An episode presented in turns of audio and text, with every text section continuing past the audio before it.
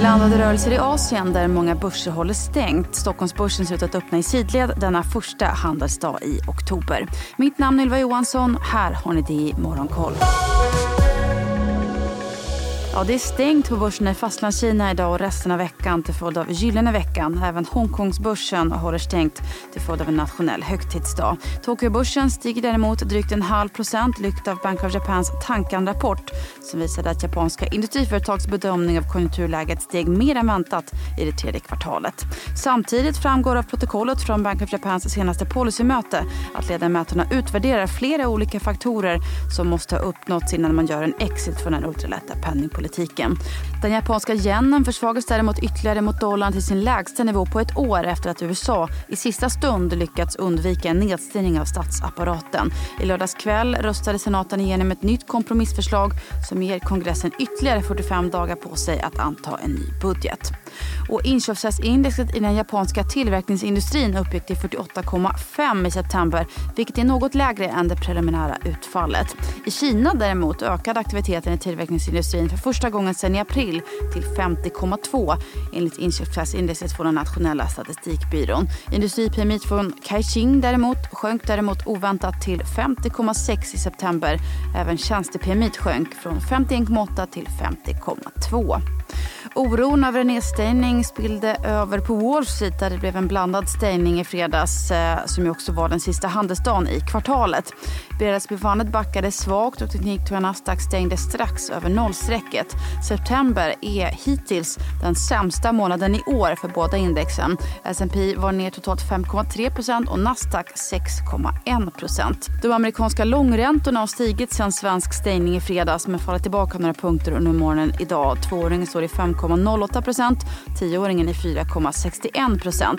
Samtidigt har terminsmarknaden skruvat upp förväntningarna om en ny räntehöjning från Fed i november till drygt 30 procent från knappt 20 procent i fredags enligt CME Fedwatch Tool. Samtidigt som marknaden idag håller ögonen på Jerome Powell som ska tala i samband med ett rundabordssamtal. Dessutom får vi idag också en uppdatering från den amerikanska tillverkningsindustrin där aktiviteten väntas ökat ytterligare något i september men fortsatt komma in under tillväxtnivån på 47,8. Och efter problemen med överhettning av de nya iPhone 15-modellerna så meddelade Apple i lördags och att man kommer släppa en uppdatering för att ta itu med de här problemen som enligt bolaget själv beror på en kombination av buggar. Och så till Sverige och den budstrid som uppges pågå över flygbolaget SAS. Enligt norska Aftenpostens källor står budstriden mellan amerikanska riskkapitalbolaget Apollo och en annan hittills okänd aktör. I maj i år rapporterade ju Reuters att Apollo övervägde att ta en majoritetsandel i SAS som för övrigt släpper nya trafiksiffror på fredag. Och så blir det ytterligare förändringar i ledningen i diamantbolaget Lucara Diamond efter att både finanschefen och chefen för tekniska tjänster sagt upp sig. Så sent som i augusti fick bolaget en ny vd i form av William Lamb. Och antalet företagskonkurser ökade med 14 i september jämfört med samma månad i fjol. Konkursnivån är nu den högsta på över ett decennium enligt statistik från kreditupplysningsföretaget UC. Däremot så sjönk bostadspriserna med i snitt 1,3 i september enligt SBAB Booli Housing Price Index. Banken väntar sig samtidigt att priserna kommer fortsätta ner under hösten innan botten är nådd. På tal om räntor håller vi såklart också koll på protokollet från Riksbankens senaste räntemöte idag där man ju som väntat höjde räntan med 25 punkter till 4 I protokollet så håller vi särskilt utsikt över hur ledamöterna resonerade kring ytterligare räntehöjningar och hur länge räntan väntas ligga kvar på samma höga nivå. Sen är ju frågan om industri-PMI från Swedbank Silf kommer att ha fortsatt ner i september efter att ha sjunkit från 48 till 45,8 i augusti.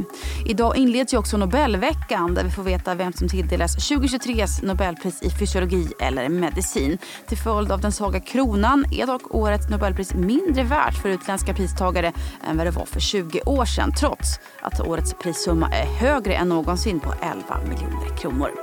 Mitt namn är Ylva Johansson. Du lyssnat på Det Morgonkoll som är tillbaka igen imorgon.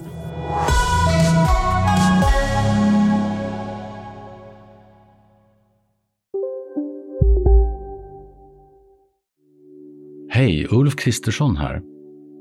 På många sätt är det en mörk tid vi lever i. Men nu tar vi ett stort steg för att göra Sverige till en tryggare och säkrare plats.